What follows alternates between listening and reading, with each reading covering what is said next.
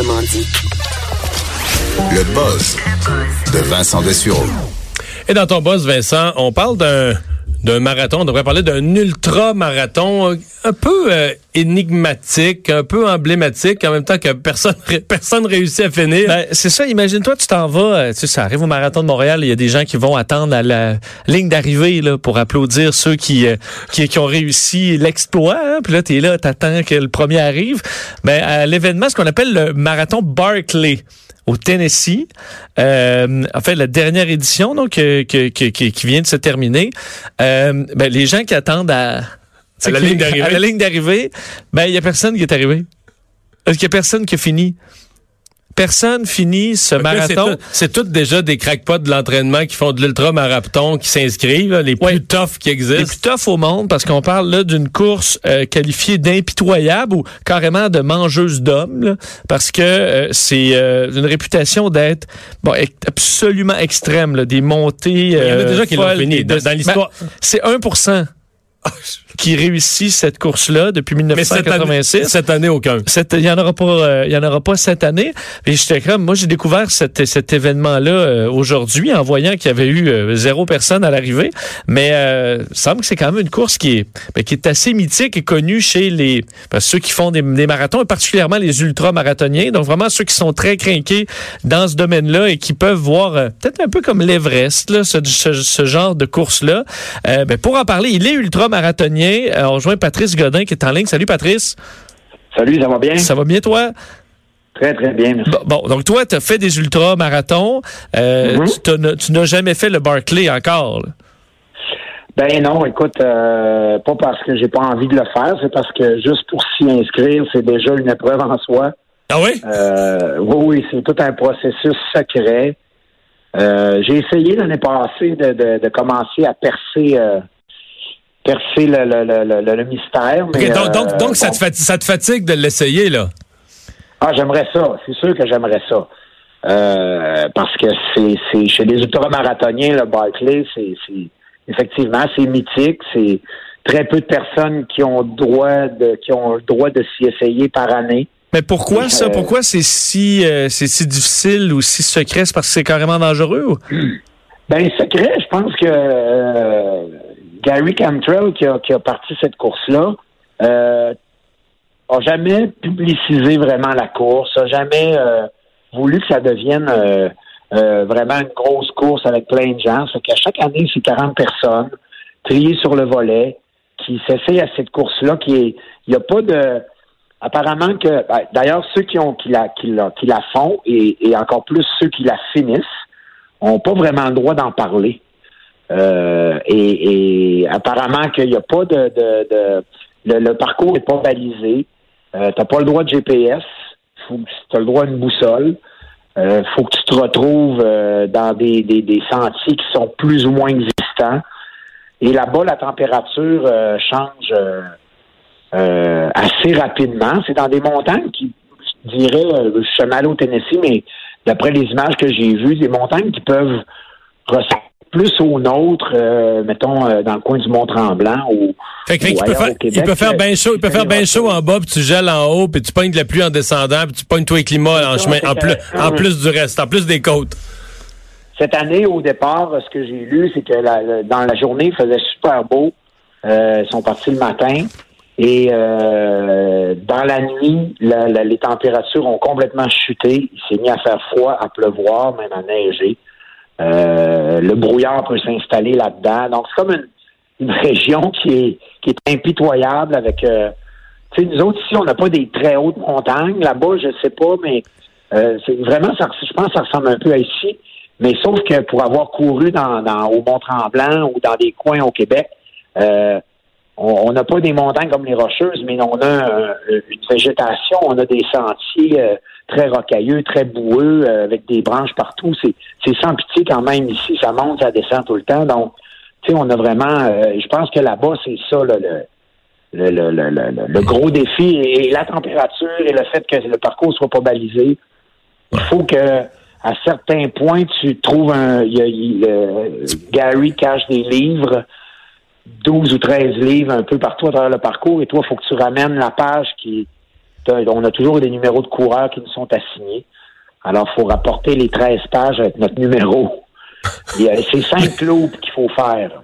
Mais c'est pas exagéré. Tu sais, rendu là, là, quand personne finit, puis les gens les plus en forme, euh, comme on dit, ils lâchent en chemin ou quasiment ils crèvent en chemin. Ben, c'est pas, pas exagéré? Je te, dis, ben, je te dirais, ce serait exagéré s'ils demandaient un montant de, je sais pas moi, pour s'inscrire à un ultramarathon de 160 km, ça tourne autour de, de 300 à 500 US. Ce serait exagéré s'ils demandaient ce prix-là. Lui, il demande 1,60 américain pour s'inscrire à sa course. Euh, et c'est ça qui fait la beauté de cette course-là, c'est que les gens qui s'y essayent, la plupart, et même à peu près tout le monde, ont très peu de chances de la terminer. Ceux qui la finissent euh, ont travaillé très fort, ont étudié le parcours de, de, de, plein de façons. Et cette année, il y en avait deux qui avaient déjà terminé le parcours et qui ont qui ont arrêté euh, avant la fin. Donc, tu sais, si tu l'as fait une fois, c'est pas dit que tu vas aller réussir une deuxième fois, puis euh, ainsi de suite. C'est vraiment c'est un défi. Les, les ultramarathoniens, ultramarathoniennes, on aime ça pousser au bout de nos limites, d'aller voir, d'aller de voir jusqu'où on peut aller. Puis je pense que quand tu t'inscris à la Barclay puis que tu te rends là, ben c'est vraiment euh, c'est vraiment pour voir jusqu'où tu peux aller. Puis souvent, ben tu peux aller jusqu'à l'échec. Finalement, c'est à peu près ça qui peut arriver. Euh, Patrice, peut-être que ce qui- ce qui n'a pas été un échec, euh, c'est le, le succès bon dans la série euh, District 31. C'était les nominations hier pour euh, le, le gala artiste. Plusieurs de tes collègues euh, sont, sont nommés là-dedans, dont Michel Charette euh, à sa première nomination. Qu'est-ce que comment as-tu vécu ça, le, le- grand succès de cette série encore cette année? Et ton rôle de méchant? Ben, mon rôle de méchant, écoute, Très méchant. c'est un plaisir à jouer. C'est un, oui, très très méchant, très, euh, très très très euh, drôle de personnage, mais euh, très fun à interpréter. euh, vraiment, j'ai eu euh, les tournages sont terminés pour nous autres depuis vendredi, et euh, ça a été un plaisir euh, formidable de faire partie de cette équipe-là.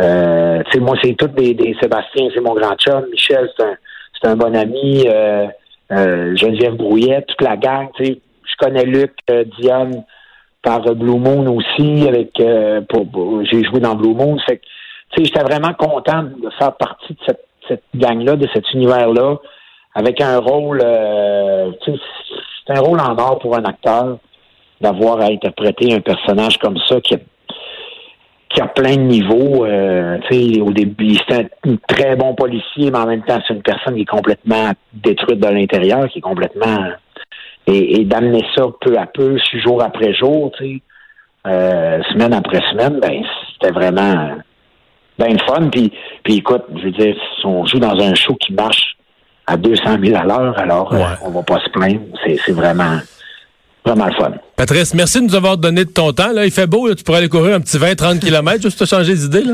Une petite course de J'ai rien. fait 15 à. J'ai fait fait- 15 à matin. Ah. Demain, je vais aller, euh, je vais aller en faire euh, un autre 15-20. C'est bon. Salut. Pense à toi. Un petit 15, euh, Petit 15 de juste pour euh, se rafraîchir. Mais ça, je- honnêtement, je m'explique pas se faire des 100. Lui, lui, il fait des 100, 200 km. C'est ça, ultra-marathon, parce que déjà, on s'entend marathon, c'est marathon, c'est fou raide, là. Mais là, Juste te ultra, dire qu'un marathon, la base de ça, là, il est mort, là. Tu sais, c'est quoi, là, la distance, là? C'est le. le- Hey, là, j'ai oublié mon histoire. Le gars venait de Sparte, là, il venait annoncer une attaque, quelque chose, là, tu sais, puis il, il est mort à il 50. courait pour. Oui, il est mort. Il courait, là, il venait annoncer l'attaque à venir, quelque chose comme ça. Il a annoncé la nouvelle, puis il a clenché, là. Puis là, maintenant, on en fait une compétition sportive. là. C'est beau, les gens s'entraînent, c'est parfait, tout ça. Et t'as des gens qui, après ça, Ben, après ça, dire. Il y a des gens qui disent, ben voyons, un marathon, euh, c'est dole, ça, c'est c'est plate. vont ça. faire un peu plus. Ben, 40. 40 km, c'est pas assez. 41, 42, 42, c'est pas assez. On va en faire 100. 150. Mais c'est surtout que c'est long. À un moment qu'est-ce que tu, tu sais... Moi, je fais du ski, là, mais tu sais, j'ai- hâte d'aller au chalet puis de faire autre chose ou je suis là, juste courir, là, tu sais, passer des heures et des heures. Là, tu cours huit penses? heures, là. Ouais, mettons que c'est... que- tu peux pas faire un téléphone ou à un moment donné écouter, euh, je sais pas, à un moment donné, je trouve ça, c'est juste la, la longueur de tout ça euh, m'impressionne. 160 Bon. km, donc le, le Barclay et zéro personne qui ont fini cette année ce, cet ultra-marathon euh, mythique. Euh, parlant de distance, parlons-en de distance. Euh, On a maintenant un plan pour aller sur Mars. Ouais, un plan, une, euh, une Un échéancier. pas, ouais, un échéancier. Euh, 2033, euh, les Américains euh, veulent être sur Mars, un premier humain là, sur Mars en 2033, ce qui est quand même pas si loin. Là, on s'entend, c'est euh, ça, va arriver vite parce que euh, on, on, a, on veut devancer l'échéancier parce que on a devancé l'échéancier de la Lune. Ça fait quelques semaines à peine où Mike Pence, le vice-président, avait carrément ordonné à la NASA d'accélérer le pas pour aller vers la Lune. 2024, c'était l'année. Alors, euh, la NASA avait accepté ce défi-là rapidement. Et là, ils disent, ben nous, si on devance la Lune, on peut devancer Mars parce que la Lune, c'est la première étape vers Mars. Donc, ce, euh, ce qu'on va apprendre là-bas va nous permettre ensuite d'aller vers euh, notre, notre voisin planétaire. Et euh, ça amène donc en 2033. Est-ce que c'est réaliste? Euh, il y a souvent des délais quand même dans le monde spatial. Il y a des défis.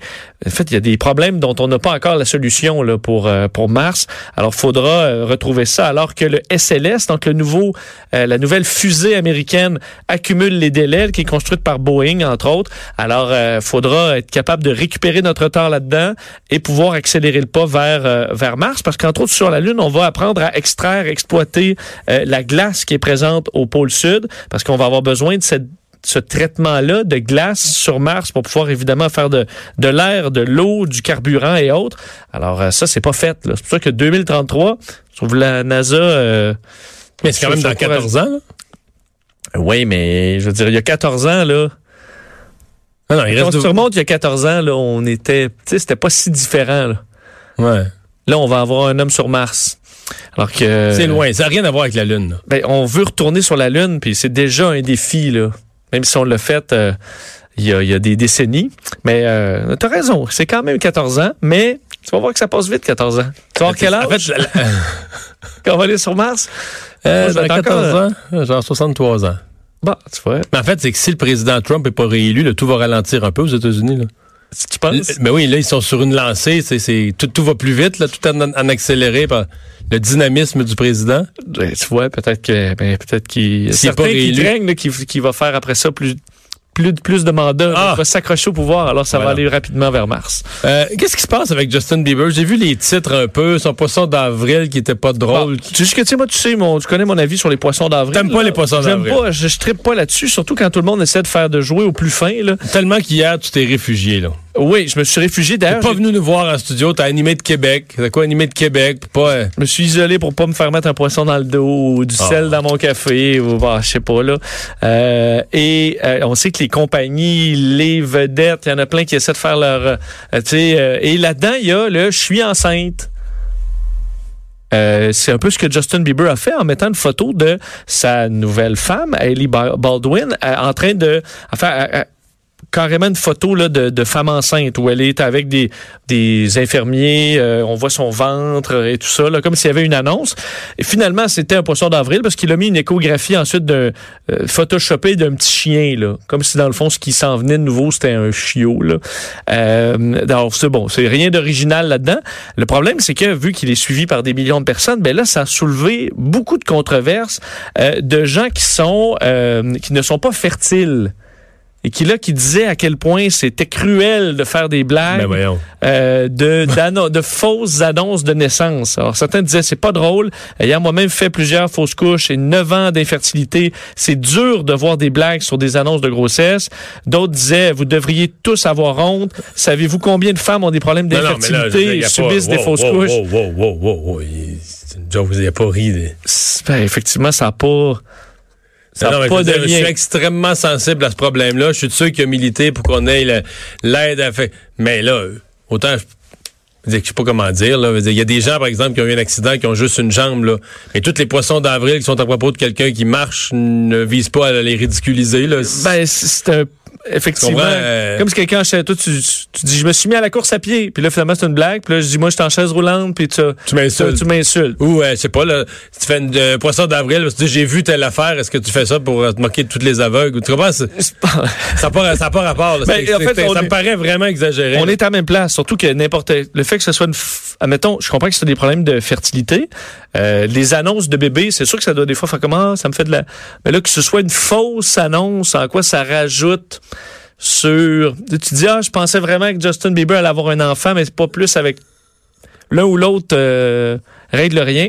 Alors, je trouvais, tu sais, des fois, on, on a l'impression que les vedettes, ça, les- si on parle d'ultra, sont des vedettes énormément suivies. À chaque fois qu'ils font quelque je chose, c'est jamais correct. Je suis plus Justin Bieber beaucoup. Il me semble qu'il y a une époque où ces nouvelles, quoi, que je l'ai jamais beaucoup admiré, mais ces nouvelles m'atteignaient plus. Mais les derniers, aide-moi, là, les derniers suivis que j'ai faits, je suis pas sûr que j'aurais voulu qu'il soit père de famille, là. Suis pas sûr que je sentais le sérieux, la Ben, il, va, là, il va- il va mieux, là. Mais il s'est retiré là, de la musique il y a quelques semaines. C'est pour ça que les gens Parce que là, il que prenait un ça taxi, il prenait un taxi, il faisait le joie avec le chauffeur. Il me semble qu'il faisait juste des, des bêtises, là, puis que il aurait pu attendre cinq ans avant de se remettre un peu de plomb dans la tête. Mais peut-être c'est fait. Peut-être qu'il Oui, est redevenu ben, sérieux puis il est prêt à avoir un Je pense que enfant. c'est ce qu'il essaie, mais ce qu'il dit, c'est qu'il y a vraiment eu, il y a eu des problèmes, euh, tu sais, il y a des problèmes à régler là, dans sa vie personnelle. Dans sa dernière tournée, il était épuisé. Euh, Je sais pas pourquoi j'en sais autant. C'est parce que j'ai lu la nouvelle. de- Ah, j'ai l'impression d'être un grand fan. C'est parce qu'il a annoncé son, son retrait la, de la musique. Non, pas du tout. C'est juste que je l'ai lu, sa nouvelle, quand il s'est retiré la semaine dernière, euh, pour dire qu'il voulait entre autres devenir un bon papa. Ce qu'il disait, les gens paient là, pour les tournées, puis moi j'ai juste l'air bête, puis je suis tanné d'être là. Et ça, vous ne méritez pas ça, les fans. Wow. Tu comprends? Alors, ben là, euh, faut croire qu'il s'est mis dans l'embarras. D'ailleurs, juste parlant de... Euh, parce que tout le monde essaie de faire sa petite blague hier. Et as-tu vu, Maxi, que dans ma tête, j'ai trouvé... euh, Très bien leur publication là, sur, euh, sur les réseaux sociaux. Ils ont écrit comme un vieux sage disait quand tout le monde essaie de drôle, essaie d'être drôle, aussi bien se taire, à demain. Tu trouves que c'est la meilleure blague Ouais, de poisson ben, c'est pas d'avril? une blague. Ont juste dit, ben là, nous, on, nous, on s'envoie de même et on fait pas de joke. Ben, c'était une forme de joke. Oui, mais Réussi, qui t'a plu, tu vois. Ben, c'est pas une, c'est pas quelque chose de faux euh, qui finalement. euh, alors, euh, c'est passé. Reste un an avant l'autre. Pour Poisson d'avril, on est correct. Ça nous donne euh, 363 jours pour te trouver vraiment le coup de Non, mais siècle. là, c'est le temps de faire des vraies blagues. Là, c'est le temps de faire des blagues parce que c'est pas, euh, c'est comme pas obligé, là. C'est comme si je te fais un cadeau, là, puis que c'est pas Noël, c'est encore, ça vaut encore, cadeau. ça Ah, encore plus ok, quelque chose. Tour d'horizon de l'actualité après cette pause. Is it too late now to say sorry? Cause I'm